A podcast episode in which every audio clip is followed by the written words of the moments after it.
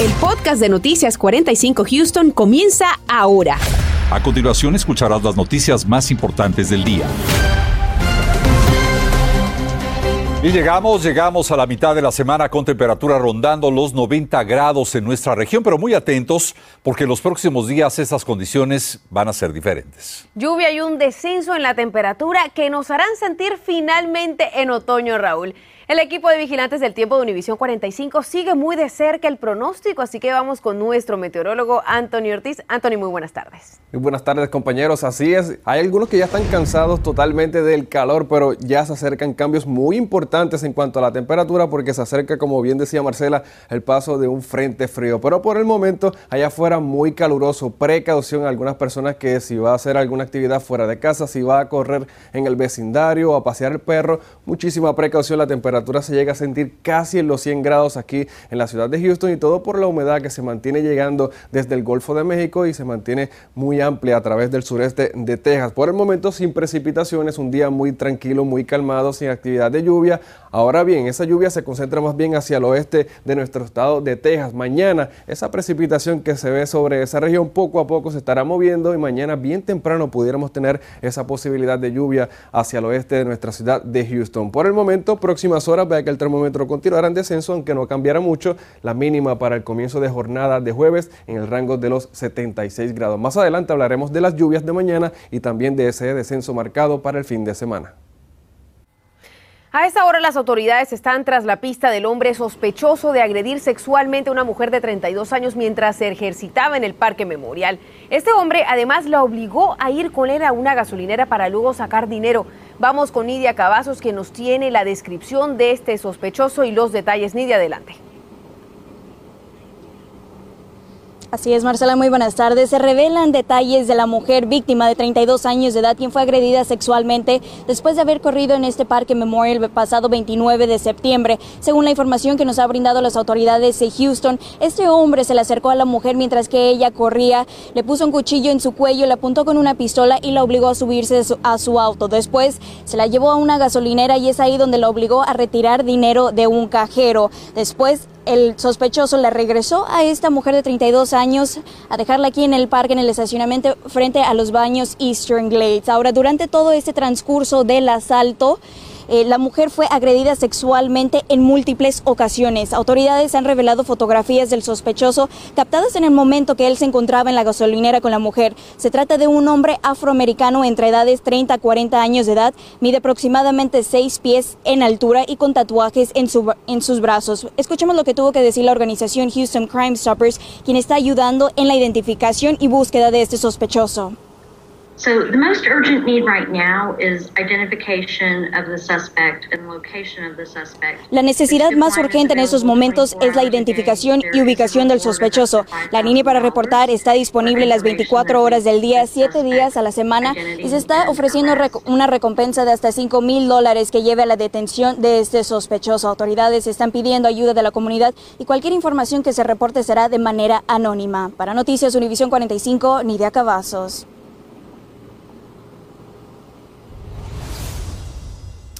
Y en nuestros días es más que importante estar al tanto de la situación en nuestras ciudades y regiones, como los riesgos de la delincuencia en diversas zonas. Por eso le compartimos nuestro código QR que vemos aquí en la pantalla, con el cual usted puede naturalmente estar al tanto de la situación, ir directamente a nuestra aplicación móvil. Solo apunte la cámara de su teléfono celular a la pantalla y de inmediato podrá acceder a esta descarga. Una vez más, tenga nuestra aplicación, active las notificaciones para mantenerlo al tanto de cualquier información. La familia de Marta Medina sigue en pie de lucha pidiendo justicia en el caso de su muerte. Hoy se dieron cita en la Plaza Guadalupe en Houston para hacer un llamado a las autoridades a no dejar este tipo de crímenes impunes. Marta perdió la vida después de que un sujeto la robara y luego atropellara en la calle Uvalde a finales del mes pasado. Desde entonces estamos siguiendo de cerca su caso. Lourdes, la hija de la señora Marta, tiene un mensaje. Vamos a escucharla que estamos hartos, que estamos cansados de que no nos vean, de que no nos escuchen, de que nos vean débiles. Yo estoy aquí, no gano nada con estar en, mi casa llorando la muerte de mi madre si, es, si eso no la va a regresar.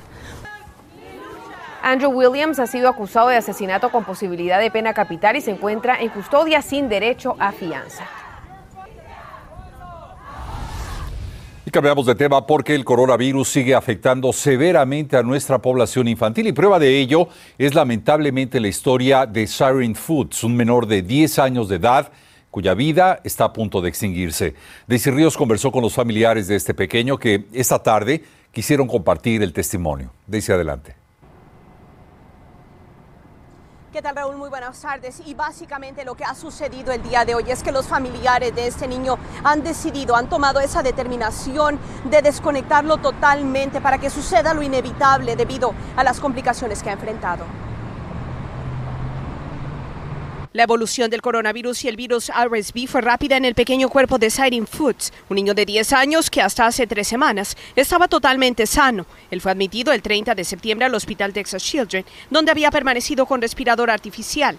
Es el peor en este caso que el mismo corona, porque el corona ataca el sistema inmunológico, pero el RSV detiene el corazón. El corazón se detuvo en varias ocasiones, trataron de revivirlo varias veces y aunque lo lograron, como, le, como lo había dicho anteriormente, el corazón es un músculo que necesita ser flexible. Cuando este virus que lo ataca, el RSV, ataca el corazón, endurece las paredes del miocardio y eso hace que no se pueda exprimir el corazón. Es como si usted estuviera tratando de empujar sobre una patata, no puede.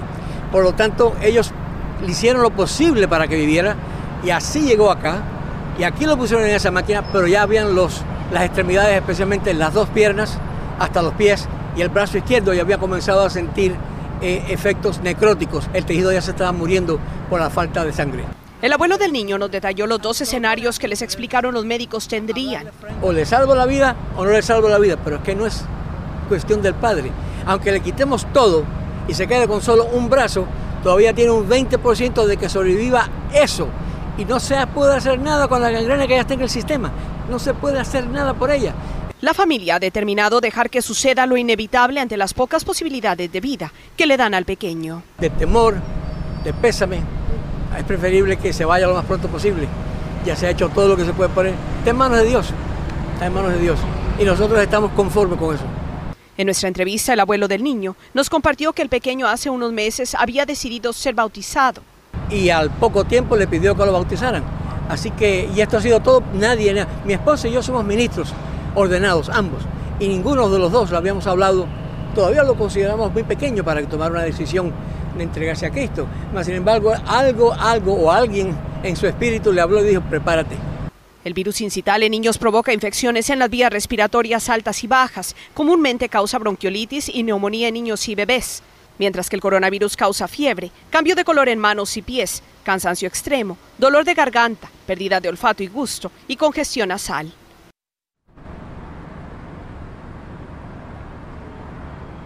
Bien, el abuelo del niño dijo también a Noticias 45 que quiere enviar ese mensaje a todas las personas, especialmente a los padres de familia que estén observando continuamente cualquier síntoma, cualquier cambio en el comportamiento de los menores. Regreso con ustedes.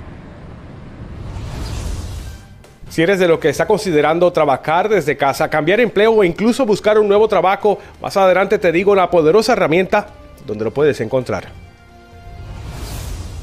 Y pronto se abren inscripciones para el Medicare, pero ¿cómo saber si calificas? Te lo contamos. Estás escuchando el podcast de Noticias 45 Houston. El próximo mes de noviembre entra en vigor el llamado horario de invierno. Y recuerde que para ello el reloj se adelanta una hora, por lo que naturalmente anochece más temprano. Y ahí está la clave. Esta tarde David Herrera habló con un agente de la oficial del alguacil del condado Harris para saber qué medidas tomar al realizar actividades al aire libre debido a la delincuencia. David. El próximo 7 de noviembre, tanto usted como yo tendremos que adelantar nuestros relojes una hora. Habrá menos luz de día. De acuerdo las autoridades, le recomiendan que si usted realiza actividades al aire libre, es preciso que también modifique sus horarios para evitar ser víctimas de una agresión o de un asalto por parte de personas que tienen malas intenciones. Si es que usted va a correr, caminar o andar en bicicleta, es importante de que haya suficiente luz que alumbre el camino. Tenemos que estar cuidándonos más que antes. Eh, el crimen, pues como todos sabemos, está eh, fuera de control, eh, no seamos, eh, no, no, nos pongamos como víctimas fáciles ahí, no nos pongamos en esas situaciones, es lo que la policía recomienda. Cuando se anda en senderos o banquetas es recomendable andar acompañados y evitar distraerse con el celular o traer los audífonos a todo volumen. Eso también es invitación al crimen, cuando están distraídos en el celular, están caminando ahí en el parque con el celular, eso es invitación a que los sorprendan estos delincuentes. Cambiar la rutina de actividades es la mejor opción para disminuir la posibilidad de ser una víctima más. Rosy Romo suele hacer ejercicio a diario por las tardes, pero pronto dice cambiará su horario.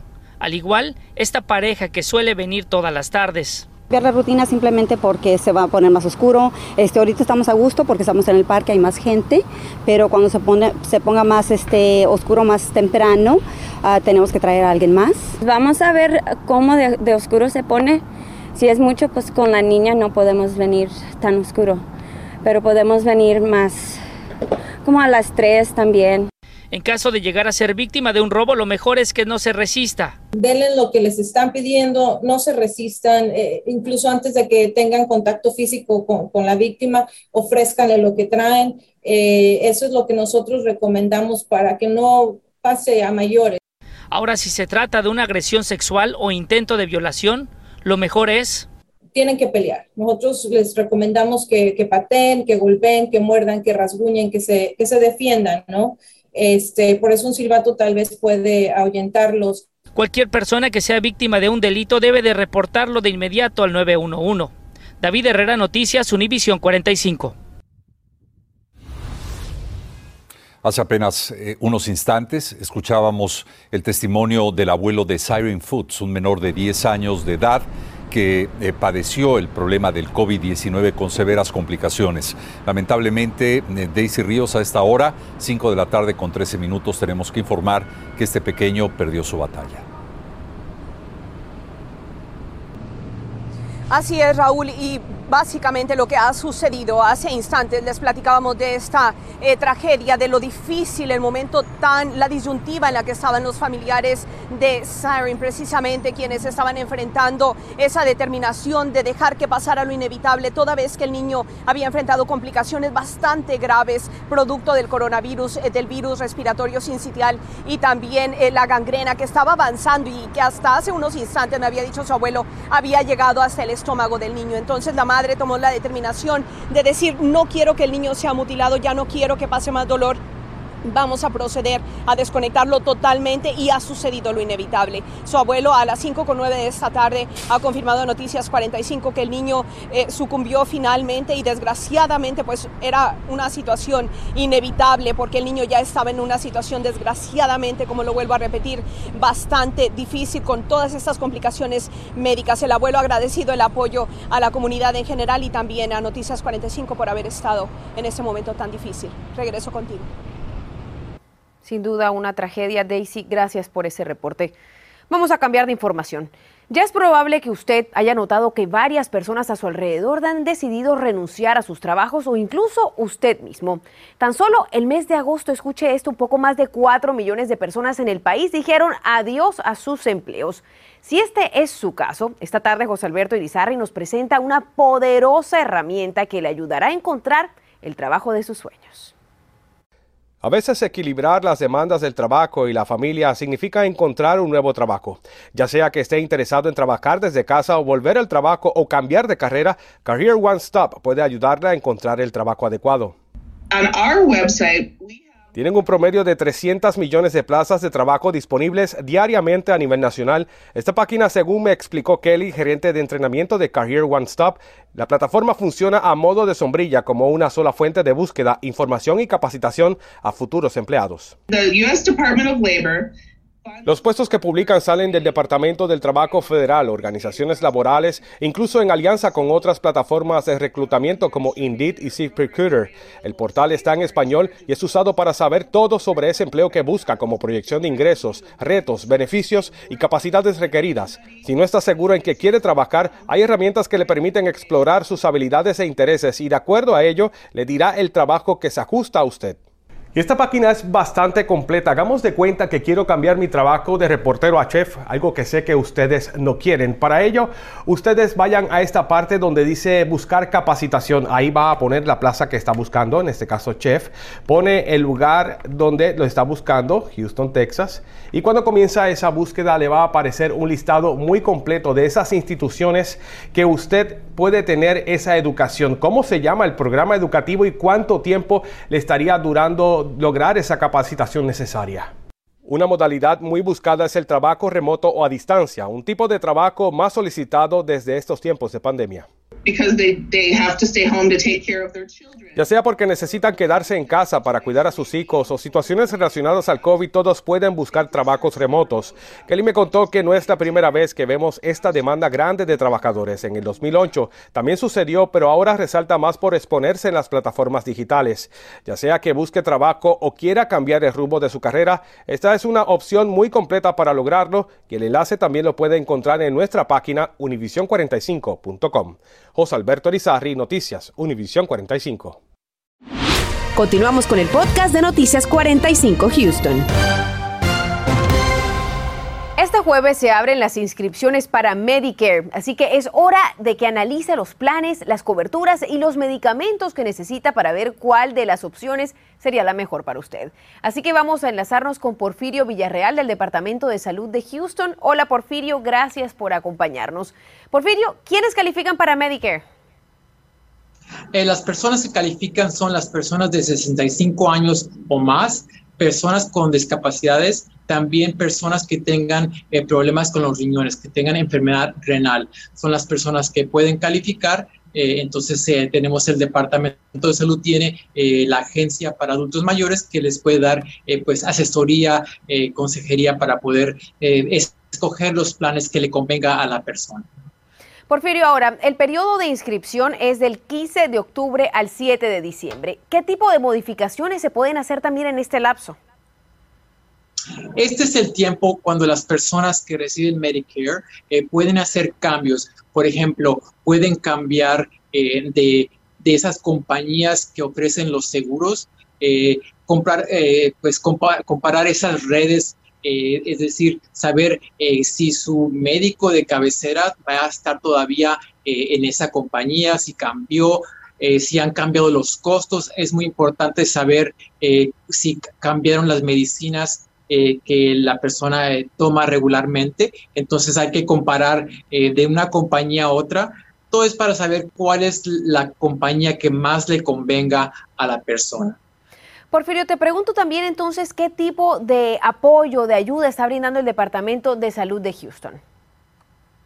Sí, el Departamento de Salud tiene consejeros que le pueden ayudar a las personas a inscribirse o también a este, evaluar los las diferentes compañías, es decir, eh, examinar los, eh, los costos, eh, si incluye los medicamentos, porque a veces cambian los precios, los medicamentos que cubre. Entonces, todo para planear el próximo año, porque sí sería estos cambios que se hacen eh, a este fin de año es para eh, empezando el primero de enero. Entonces hay que evaluar muy bien cuáles eh, los planes que, se, que le convenga más a, la persona que, que pues cumple con sus necesidades y también los costos.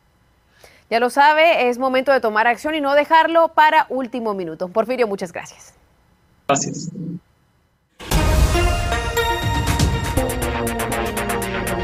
Y buscando acelerar los procesos judiciales, los delegados del condado Harris enviaron ya una carta al gobernador de Texas, Greg Abbott, urgiendo a la instalación de tres nuevas cortes. Houston, cabe recordar, vive una de las peores olas de criminalidad. Además, se anuncia que millones de jubilados del Social Security obtendrán un aumento del 5.9% en beneficios para este año 2022. Se trata del mayor ajuste por costo de vida en 39 años debido a una galopante inflación y también a la pandemia. Esto y más en punto de las 10. Y así es como llegamos al final. Gracias, nos veremos esta noche. Gracias por escuchar el podcast de Noticias 45 Houston.